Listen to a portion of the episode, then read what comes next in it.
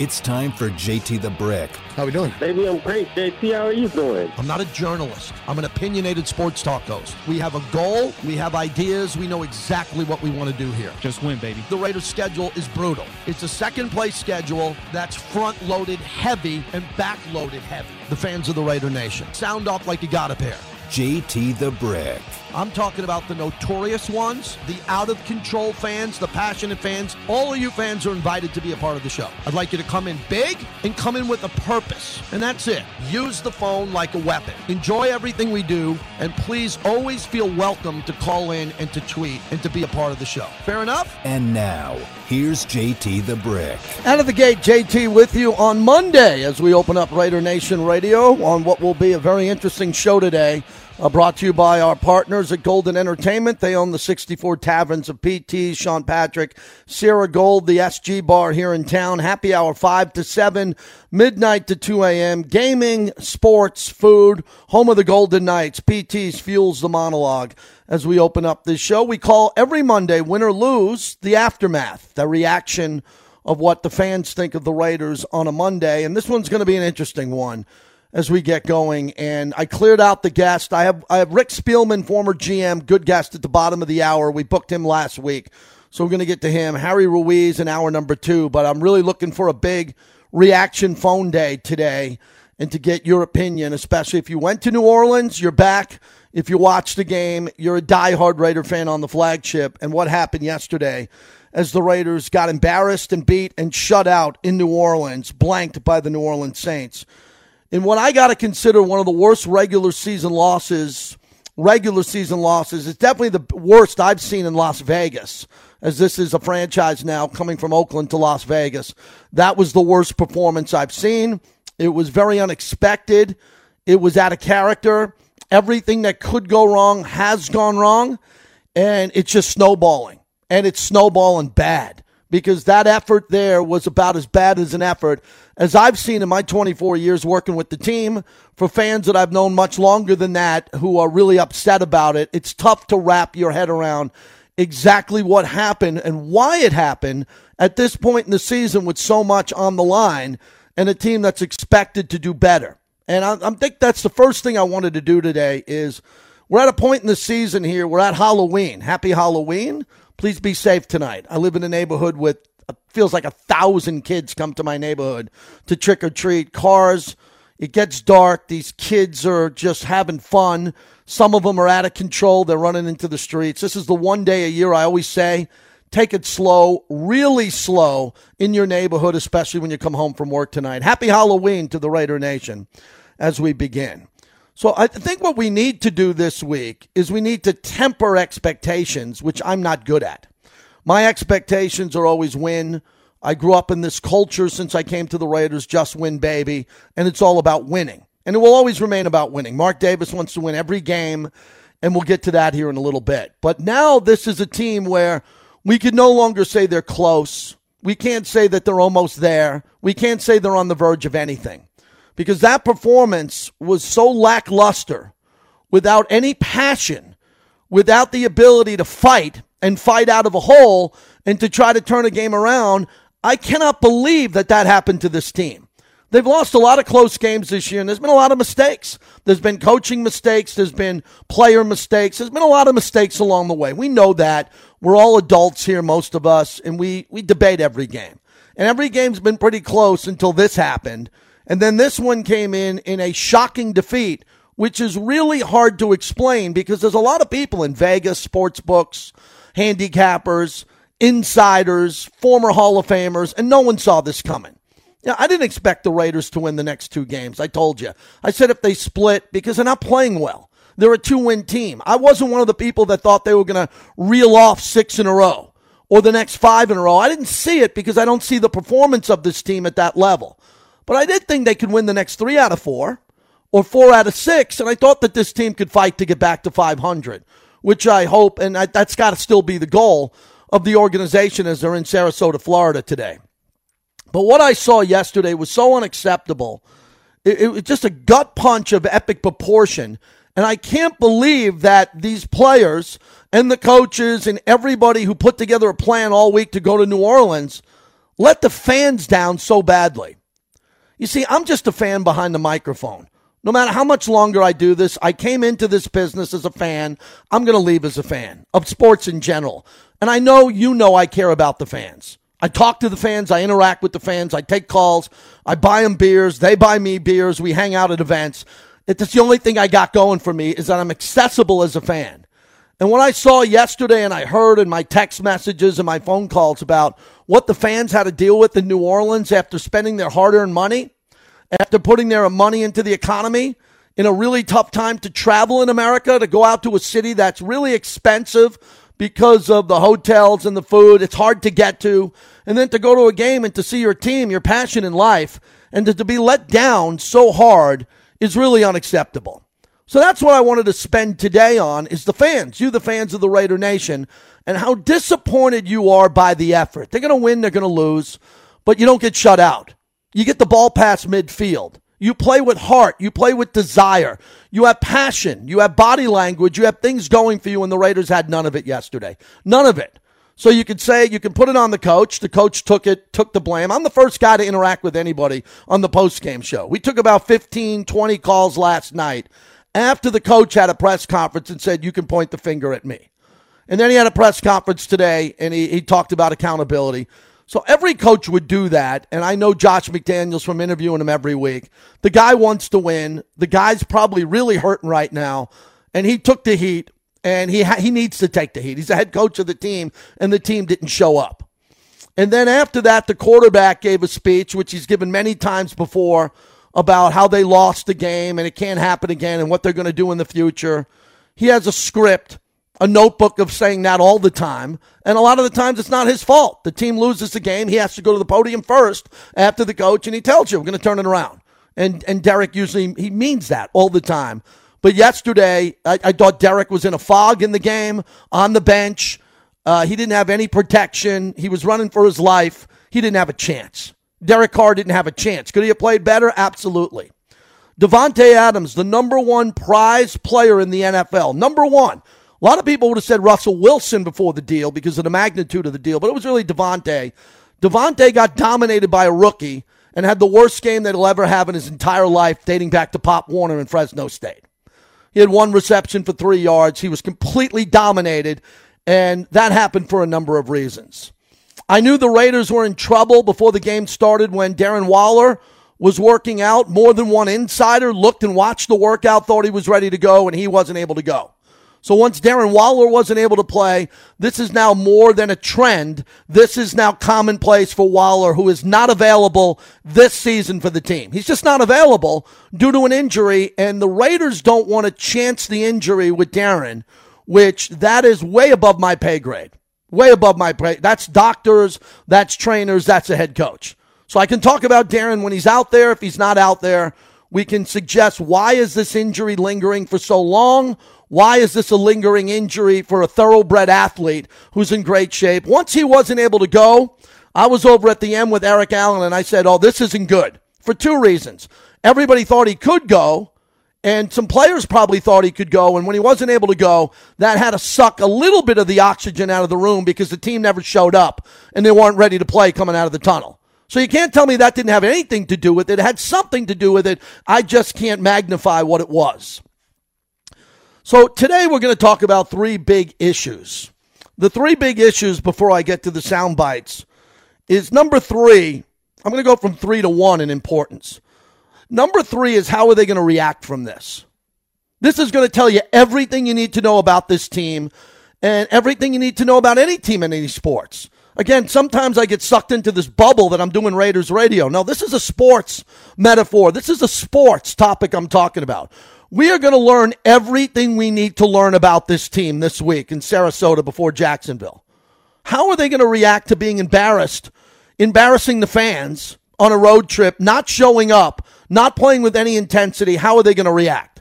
They're going to either have a good reaction or a bad reaction. So we'll know everything about that. That'll be my next Monday show coming off of Jacksonville. How did this team, with more than their back up against the wall, their back was against the wall, they got punched in the gut and went to the ground. Okay, so that's where they are. They're on the ground after getting punched as they were back up against the wall. How will they react this week? I have no bleeping idea. Okay, so that's that's one of the topics we're going to talk about. The other one is the coaching and the scheme. The coaching and the scheme. Uh, Josh McDaniels has a wealth of knowledge on the offensive side of the football. There's no debate. Even getting shut out and not getting the ball past the 50 until you had to go with your backup quarterback doesn't wipe out Josh McDaniels' career. He's got a wealth of knowledge, six Super Bowls in the biggest meetings in the history of the sport with the greatest teams in a dynasty. He has a wealth of knowledge on what to do with an offense there, but the offense played their worst performance that I've ever seen. Dating back to other coaches on top of this, going back to the St. Louis Ram game a few years ago where they lost 52 to nothing, and they did not have the money or the talent that they have on this roster now. Then we go to the defensive side of the football where Patrick Graham and the defensive coaches are there and now we have to sit there and wonder what the, what are they doing with their scheme? How are they scheming up a defense that didn't understand that Alvin Kamara was on the field? That's got to be impossible.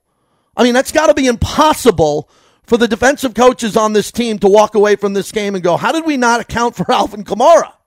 So that question is out there and that is going to be there for a while.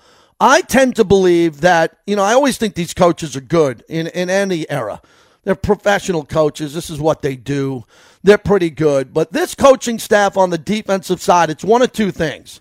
Either their scheme is completely off and they're the problem, or the elephant in the room is they don't have players who can execute this scheme. They just don't have the players. And the players are subpar. They're not good. They're not above average. They're not great. They're below average. And you can't put them into anything other than a basic scheme, which is a little bit of light man to man because they don't play man tough. And then you have them in the soft zone because you can't do much else and they can't execute it. So the defense to me is a really big problem here. We've seen it for a while. And then the number one issue on the broadcast today, as we open up the show, is why wasn't the team ready to play? That's my big hot button. Why wasn't the team ready to play? I think I'm getting to know Josh McDaniels. You hear our interviews every week. He answers everything. I think he prepares the team well. I think they have a game plan. Sometimes it don't work. This was a disaster. But I don't think it's on the coach after he gives the speech and he gives the speech in the locker room and they come out and he has the conversation the night before the game and then he comes out. I think it's on the players. And I think most people would agree with me. I mean, you could kill these coaches in any sport. They get hammered when they lose. Every one of the Raider insiders have written columns today from New Orleans on the way to Sarasota, and they have shredded this team for their lack of ability, to say it nicely. But I, am still confused on why this team wasn't ready to play in New Orleans, where there was a minimum of 30 to 35% Raider fans on the road. They just came off a bye week win and they had everything to play for against a team that was missing four or five of their best players, and they weren't ready to play. And that to me goes to the players and the captains on this team. I think the players and the captains on this team are open today to tremendous scrutiny from why their body language was listless, why they showed no emotion during the game, why they gave us no glimmer of fight at any point from the end of the first quarter on, and how come they didn't play life and death football for the fans who road trip to New Orleans with the season on the brink and everything to play for? I don't have the answer to that. I swear I don't have the answer. I don't know. You know, I always give Maxx Crosby the benefit of the doubt because he's a great player. He's an unbelievable player, great human being. They're all great human beings, the majority of them. But Maxx plays hard and he gets double and triple teamed. The rest of the players on this team, and Maxx is a part of it, he's a captain. The rest of the players are all open to scrutiny on why they weren't ready to play. And a lot of them are getting paid an enormous amount of money and they are not living up to their salaries and their bonuses. And we can all admit that. So why aren't they mentally and physically prepared in the first quarter of that game with so much on the line? For those who are saying early start, 10 a.m. start, they were out there Friday. They were plenty ready. They're staying in Jacksonville. It's the same thing we'll talk about next Monday. But I was really disappointed in that. I really thought that the Raiders would come out with an extra pep in their step, an extra level of intensity, because they felt like they could win the game, and that would have lifted them coming out of the tunnel, right? You know, they're playing Andy Dalton and there's no Landry playing, and you don't have Michael Thomas, and Lattimore isn't playing, and you got a bunch of rookies and a rookie playing, you know, the best receiver in football, and Davante Adams. And you look around and you say to yourself, Josh Jacobs has been running like a beast the last couple of weeks. How could this team not be prepared to play? So who is that on? Is it on the quarterback? I think the quarterback has to take much of the blame because the quarterback doesn't look motivated in any of the games when the camera's on him. The camera is football. This is all television. It's all television. If you're not going to the game, it's broadcast on TV. So if the quarterback's energy on the bench is just staring and he's on the bench and he can't lift the team up emotionally, he can't emotionally save the game when the game's going sideways right out of the gate. That's one guy. Then you could take a look at the other captains on the team. And you could say to yourself, what were they doing that was noticeable to try to get the team back in the game? Okay, there is a part of this game where you have to be emotionally invested in the game. And the Raiders probably were emotionally invested all week. The coaches are definitely invested all week. The coaches don't play. They put the game plan together. They go up to the booth, sideline, they put the headset on. There's only so much they can do. If they make a mistake with timeouts or down in distance or this or that, you want to criticize a jet sweep instead of a run up the middle to Josh Jacobs. That's all wide open. But what about the players and the players' ability to be accountable for not being prepared to play?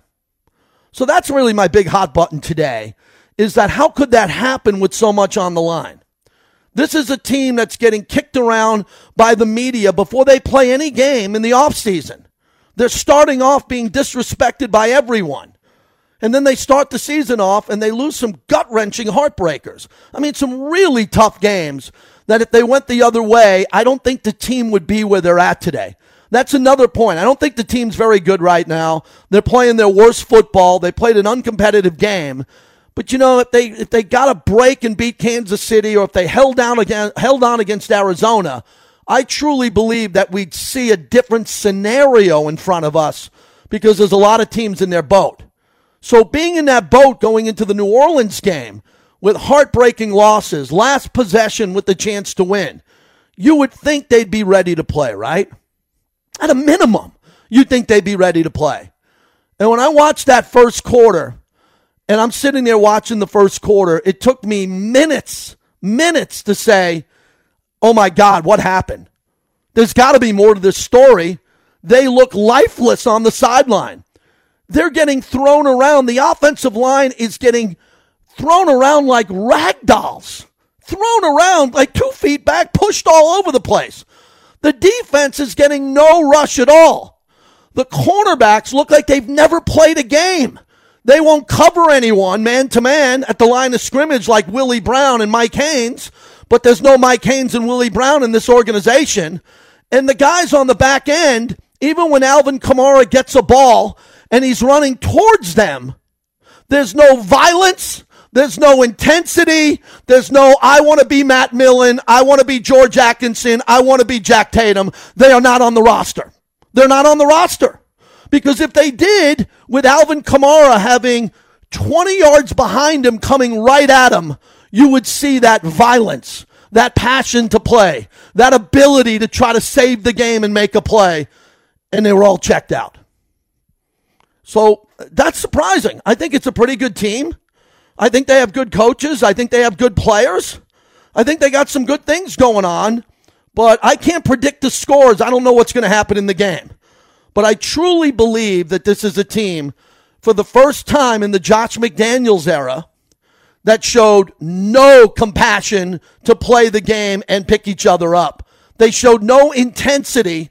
They didn't look like they had much of a fight, and that's really disappointing. That's my word. I don't know if it's concerning. They might be able to snap a finger and bounce back, but who am I to tell you that? Or, uh, I mean, as I said, point number three here in my notes how will they react? I don't know. I don't know how they're going to react. I mean, this was a gut punch. This is a gut punch. If there's like two games left in the se- season and they had four wins, I don't think we'd be talking about it this way. But with everything on the line, the way it was on the line, I was just looking for a team that came out and they were just jumping up and down in place, ready to go. I mean, there was a point in the game that Alvin Kamara came out. If you didn't see it, he had smelling salts. Alvin Kamara was kicking the Raiders' ass. He's on the field and he's putting smelling salts underneath his nose, like, I want to kill you. I want to run it down your throat. And there was no answer for him. None. This is Andy Dalton, everybody. This is Andy Dalton. And Sam Ehlinger is coming up on the schedule. Trevor Lawrence and that team is a mess. And instead of us now finally saying, you know, the Raiders are probably better than all these teams upcoming, so they're going to get wins, we can't do that. Because they got shut out, and the cover of the Review Journal says blanked in the bayou. Raiders suffer humiliating shutout in miserable effort at New Orleans. So that's that's where we're at. Everything about, hey man, they've been close, they're really close. Stop. They're not close. That was one of the worst losses I've ever seen in Raider history in a regular season. We also had the biggest Raider collapse in regular season history against Arizona. I mean, there's been a lot of things happening this year, and I want to see the team rise from the ashes because this is the ashes now. They were stomped out in New Orleans. They couldn't get the ball past midfield. They were thoroughly embarrassed. They got beat up badly. I didn't say it, but the paper said humiliated. I don't know where you go from here other than just trying to win a game. Win a game in Jacksonville and then try to save the season and turn it around. So that's what I got as we open it up. Really just disappointing. I was really looking forward to the Raiders winning this game, which I thought they would, then beating Jacksonville, then coming home to a raucous crowd, beating Indianapolis, and then having an opportunity to take on Seattle and Denver. And I know Seattle's a lot better, but Seattle's beatable and Denver's a mess. But all those teams are better than the Raiders right now because the Raiders couldn't get the ball past the 50 yard line. With multimillionaires making over a $100 million on the team, and they just can't get the ball past the 50 yard line. That is really disappointing to me. And I think the Raiders are much better than that. I think the coaches and the players know they're better than that. Uh, Josh McDaniels will get to the sound a little bit later on. It's funny, I have all the sound prepared to play. I'm just rambling here. But, you know, when a team is lifeless, when they look emotionally drained, they have let the early season struggles defeat them mentally when they're not ready to play. The question now is will this team show the mental fortitude and toughness it takes to persevere? Or are they going to fold up? That's basically what it is. I've talked to 10 Raider fans who are in New Orleans. I made a point to take their phone calls after they texted me and ask what that experience was like for them and what they saw in preparation of the show. And it's really tough on these fans, and I feel bad for them. It's time to see what these leaders are made of on this team. The trade deadline's coming up. Dave Ziegler, what he can do. I mean, most of the, I don't think a lot of the teams around here want the Raider players other than for free. They're not going to do the Raiders any favors. And if the Raiders want to go out there and get a player or two, what are they going to give up? Is it worth giving it up after an effort like that? 702 365 9200. Nick in San Jose, start us off on the Raider flagship. What's happening, Nick? Brick, Brick, first of all, I love your passion and your keen insight. Look, um, I want to talk about culture for a second. Uh, McDaniels is supposed to be this guru. This is roughly his third year, if you include the roughly two years in Denver. And Renfrow looks like a shell of himself. Adams, the best offensive player, had one catch yesterday. Carr looked lifeless. Waller just doesn't play. And, uh, you know, Derek Carr's God fearing, good husband. The bottom line is we've never won a playoff game with him.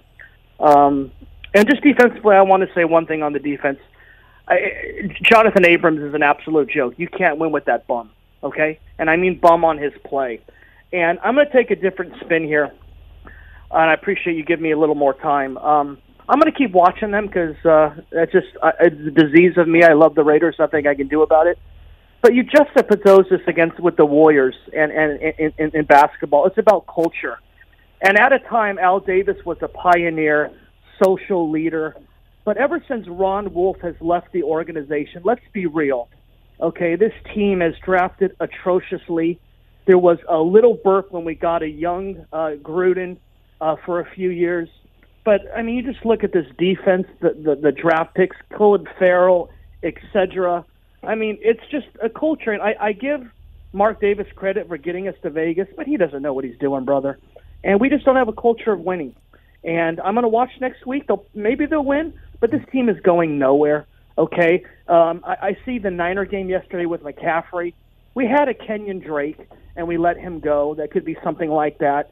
This team is unacceptable yesterday. The, the Saints were without all their playmakers. You should have taken uh, Kamara out of the game like they did Adams. I'm just done, brother. Mm-hmm. We haven't won a playoff game since 2002. I will continue to watch because when I first watched football, it was Jim Plunkett and Kenny King, 1980 or 79, whatever that was, and it stuck with me. But the culture, they're losers, man. And you know they're just losers, and that's yeah. You know, look, I, I, you know, your phone call, you made a lot of good points there. Uh, Mark Davis has done everything financially to to set this team up to win, uh, signing the players, and making decisions here. Mark will be the ultimate judge and jury on this coaching staff and the players who get paid going forward. It's not easy. I just know him personally and how much this wears on him and how much he wants to win. And, you know, I'm pro Mark Davis because I work for the team and I want him to win. And I think there's been mistakes along the way. A lot of these decisions are tough. Uh, a lot of things happen with Jon Gruden in the emails, Henry Ruggs along the way in the accident, all the stuff that went down. The Raiders have had some bad luck along the way. But this show's not about what happened in the past. This show's about what happened less than 24 hours ago in New Orleans. We're trying to figure out this regime and what's going on here, not going back to Kenny King. We know the past. I've been there for almost a quarter century of it. How do they turn it around and win going forward? And it is an emotional time. There are a lot of fans that are hurting. A lot of fans are hurting because they love the Raiders and they love this team on the road and they want to represent them on the road. And I think it's the job of the coach all the coaches and the players to understand. And Josh McDaniels apologized to the Raider Nation. Maybe some more players need to do the same.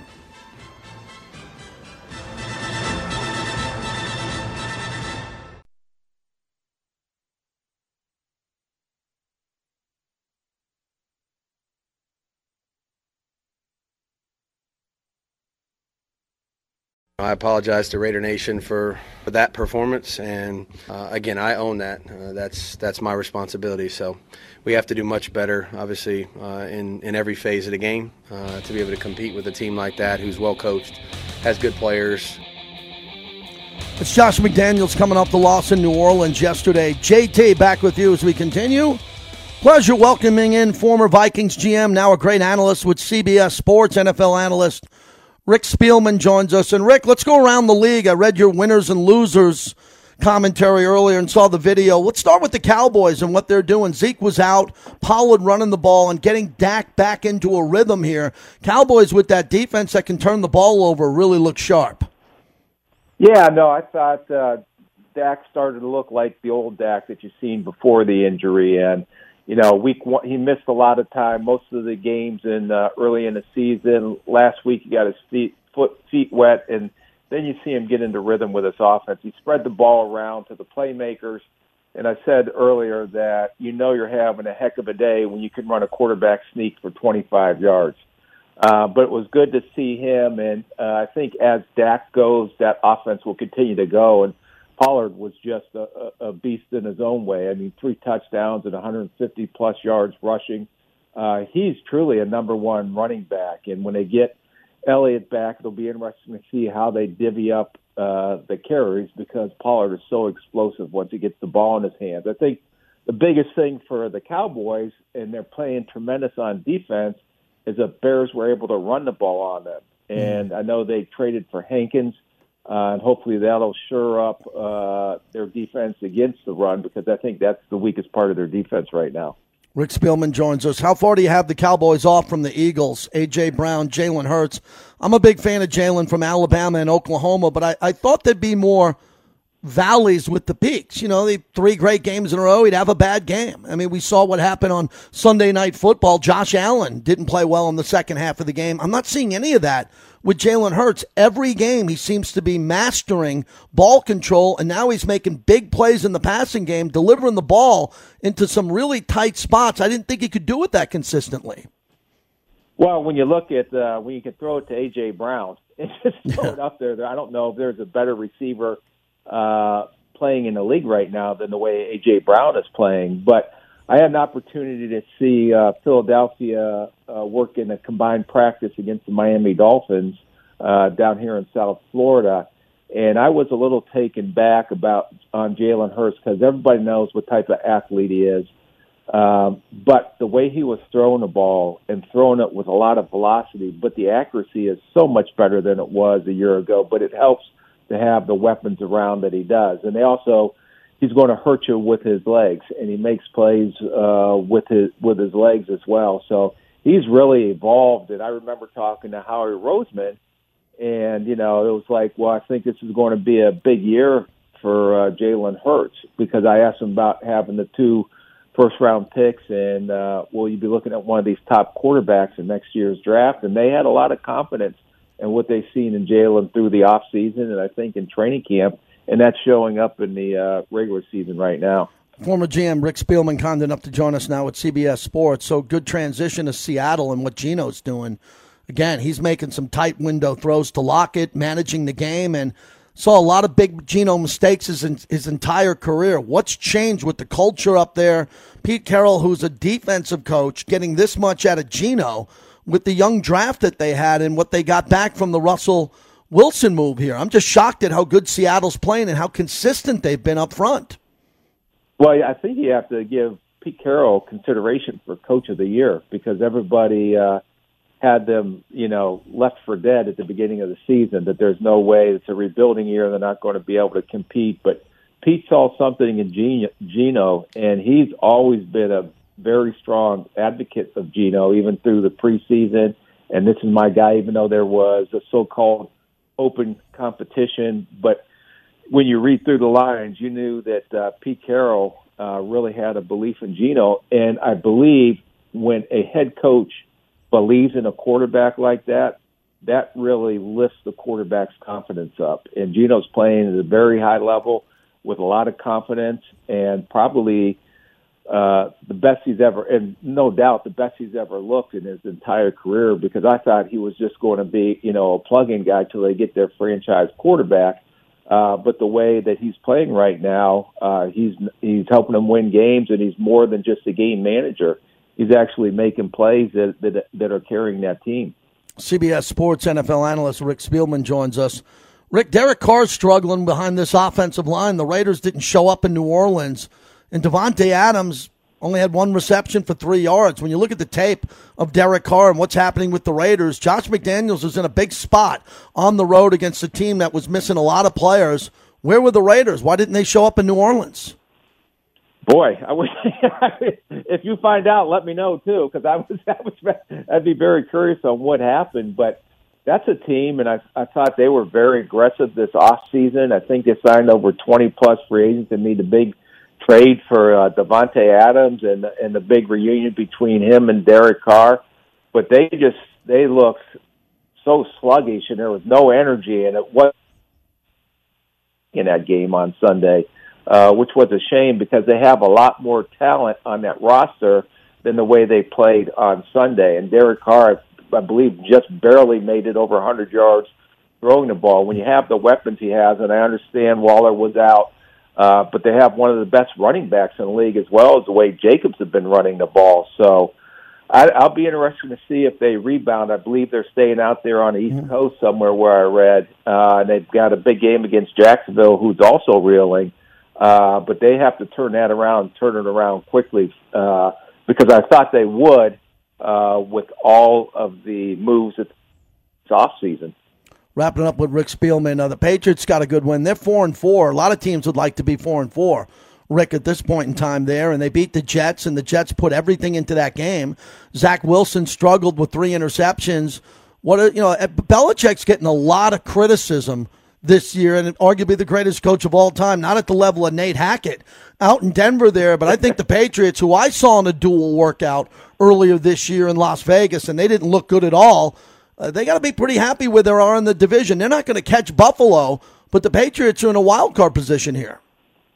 Yeah, no, and I don't think uh, Hackett's going to get anywhere near close to passing George Halas's uh, win record right now. Right, way it's for going. sure. Uh, but that's what Belichick does because they laid an egg at home on Monday night, uh, and then he comes back and on a short week goes down to, if you want to call it a rivalry game, uh, that they have beaten 12 or 13 straight times, and everybody is jumping up and down on the, the Jets bandwagon. But the Jets were winning games because they, on offense, on offensively, they are running the ball. When they lost Breece Hall, uh, all of a sudden that shifted everything over to uh, Wilson.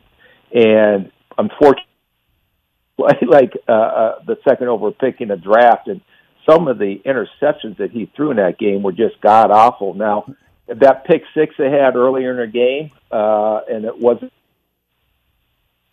on Mac Jones, maybe it's a different story. But for the Jets to go forward, they're going to have to get back to what they can play good defense and run the ball. And they made a, the big trade with Robinson, and hopefully him and Carter. They'll never replace what Breece Hall was doing, but hopefully mm-hmm. that'll get him on track. But I give credit to Bill as much as people want to criticize. That guy is maybe the best coach that ever coached football in the entire world. And to take his team uh, that got embarrassed by a Chicago Bears team, and then come back and go down to New York, and and like I said, the hype of that game, and thoroughly just outcoached and out and their team outplayed the Jets. That's why he's Bill Belichick. Absolutely, Rick. Thanks for a few minutes of your time. I really respect your work. Thanks for doing this. Okay, thanks for having me on. I appreciate it. You got it, Rick Spielman makes a good point there at the end. Belichick embarrassed by Chicago comes back and outcoaches the Jets. Can Josh McDaniels do that now? Getting out coached by Dennis Allen. Dennis Allen, that was an embarrassing loss. Can he come back and outcoach Doug Pederson and have a game and have a good game and win a game there? It's all about how you react to a loss. And uh, we're going to hear from fans the rest of the way. We had that booked last week. Wanted to get Rick up here. It's all Raider phone calls pretty much the rest of the way. John in Orange County, California. Thanks for waiting, John. Go ahead. You're up next. Uh, no worries. What's up, JT? Doing good. What's happening?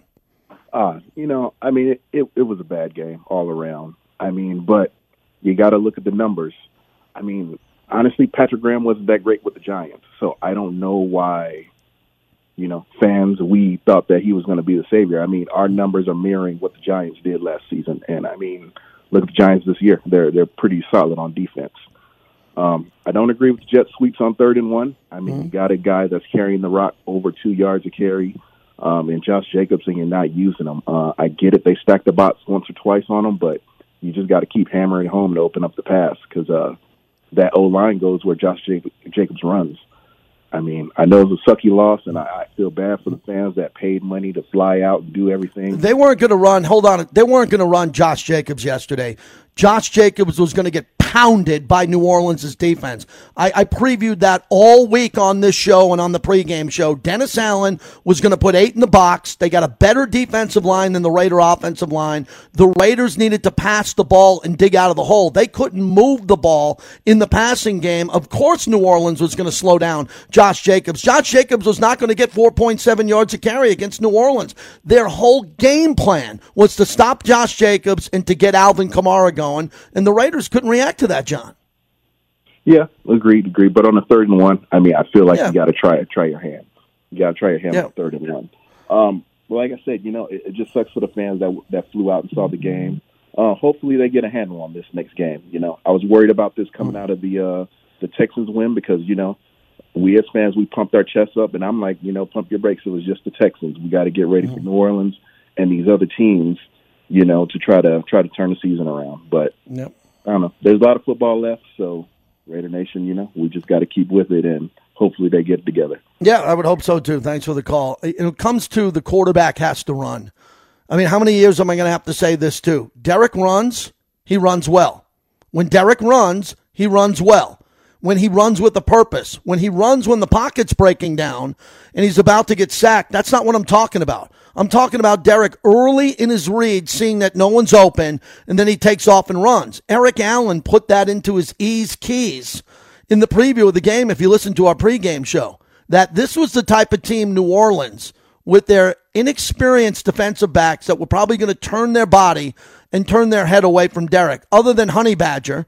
Tyrann Mathieu, who's another guy who's having a Hall of Fame career against the Raiders, mostly in Kansas City. And Derek's got to run with a purpose because the better quarterbacks in the league are doing it. Do you understand the difference between Derek, who I think is very good and can beat anybody on any given Sunday, is not at the level of Josh Allen and Patrick Mahomes and Lamar Jackson and a number of quarterbacks who run on purpose. They move the pocket. They extend the pocket. Aaron Rodgers is a lot older than Derek and he moves better than Derek.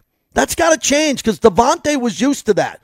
One of the things about Davante and Derek, they had this great chemistry in college. One of the things that Aaron Rodgers does, many of them better than Derek, is he's able to throw and kind of toss the ball quickly off a wrong foot, back foot, and he moves the pocket. How many times did you see Aaron Rodgers sprint all the way to his left to the sideline, throw against his body to Davante, or go to his right and Davante cuts over because he extended the pocket? Davante is getting double teamed. He needs Derek to step his game up. And Derek can do that by running the football more or moving the pocket. I don't know why they're not moving the pocket. Maybe they have no confidence in the offensive line. Maybe that's part of this. And that's why we're trying to figure out here. We're not coaches. We're not coaches, but we're trying to figure out what the issue is. Why did the offensive line for the Raiders, who are playing reasonably well over the last three or four games, reasonably well, why were they getting thrown around like rag dolls? I can see Cam Jordan getting a sack or two, but why was the pocket getting pushed right to Derek where Derek instantly had nowhere to go? I'll tell you a big reason Darren Waller wasn't available. If Waller's available, two out of the 11 players on New Orleans defense and the head coach, Dennis Allen, are really nervous about Darren Waller and where Darren Waller is. If Waller isn't in the lineup, Renfrow mentally and physically is not the same player, and Davante could have a game like this because they're all over Davante. They're all over Davante. That's the problem there. Waller not being available has changed the scheme of these defensive coordinators, and clearly the Raiders haven't been able to react to it. Reggie in North Las Vegas. Hello, Reggie. JT, the brick, what's going on, my man? Hey, Reggie. Hey, same thing. First of all, shout out to all my guys. I had I know personally over a hundred people that was in New Orleans, and mm. getting those text messages as the game was going was just sickening to me. One of the things that I saw early, and I just I couldn't put my finger on it. Still can't put my finger on it. There was no energy on the front line, either offense or defense. But on the offense, when they first started, when that early interception happened you are dead on. They were getting thrown around like little kids. And it looked like they had no want to, to fight back. I didn't get that. And I'm up here, okay, so we have these uh, games where we only play one half. Maybe we'll get it in the second half. Second half, they come out and it looks the same. I'm like, what is really going on? But one of the things I think for certain, man, is top down. This mm-hmm. ain't something that's just the players. The players need to perform, yeah, but for some reason, uh, the coaching does not have these guys motivated. They, they don't mm-hmm. have them ready to go. I don't know what it is, but it's just lackluster. The tackling sucks.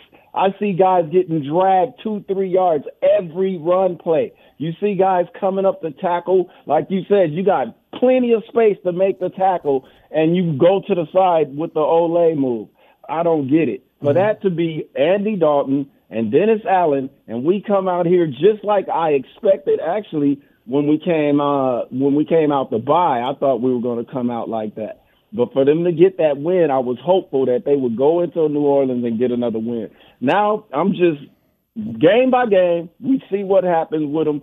Raider Nation stand up all I can say is I didn't give up on them, but I have no expectations, JT. Mm-hmm. I'll see you at the next home game, man, and we just got to keep our heads up and hope for the best, brother. Yeah, you know, Take the Raiders care. have been known in this era to go on some runs and win some games and stack them. Uh, this was really the only opportunity for them to do that realistically is with the schedule coming up here and to try to stack some games. Breaking news, linebacker Roquan Smith has been traded to the Ravens. According to multiple reports, Jay Glazer, Adam Schefter, Mike Florio, the Ravens have agreed to acquire Roquan Smith in a trade. The Bears will add a 2023 second and a fifth round pick to the fourth round selection they got in the Quinn deal. So the trade deadline is tomorrow at 4 p.m. Eastern. So that is breaking news, and it's amazing. It's amazing how the Ravens get these linebackers. The Ravens have an abundance of great linebackers in the history of their organization, and this is a big, big deal. So Ian Rapoport, 20 minutes ago, Bears, Roquan Smith traded to the Ravens. After a frustrating summer of long-term contract negotiations, Chicago moves on with a second rounder and a fifth rounder coming back. Meanwhile, Baltimore acquires a defensive leader and a star defender. All right, that's a guy. That's that guy to me would have been a big fit for the Raiders. Second and a fifth is what you could get for him, depending on. And also, you got to sign him. You got to have him long term. That's the key. So it's not just trading for Roquan Smith; it's locking him up long term, and he's going to be one of the most expensive, if not the most expensive, linebacker when it's all said and done. 702 365 9200. We're taking your phone calls right now. So let's get it going. Let's get you going here in about a minute or two. We'll take it to the top of the hour and then we'll line you up for hour number two. And as I said, if you're joining us late, where was the emotion from the Raider players early in that game? What didn't you see that you'd like to call out on this show? What would you like to see that you'd like to call out on this radio show before we wrap it up in another hour or so? Chuck and Henderson, thanks for calling in. Chuck, what's happening? Hey, man, I called you guys back in week three, man, and I told you this team is not a good team, and you and you didn't want to agree with me, bro. And man, I'm telling you, it's a heartbreak to listen to all these Raider fans who have been with this team for years, man, and be disappointed and call calling the show, and the show sounds the same every damn Monday. Well, Chuck, didn't I, Chuck, didn't I, Chuck, didn't I hang up on you on the post game show because you had nothing to add last night?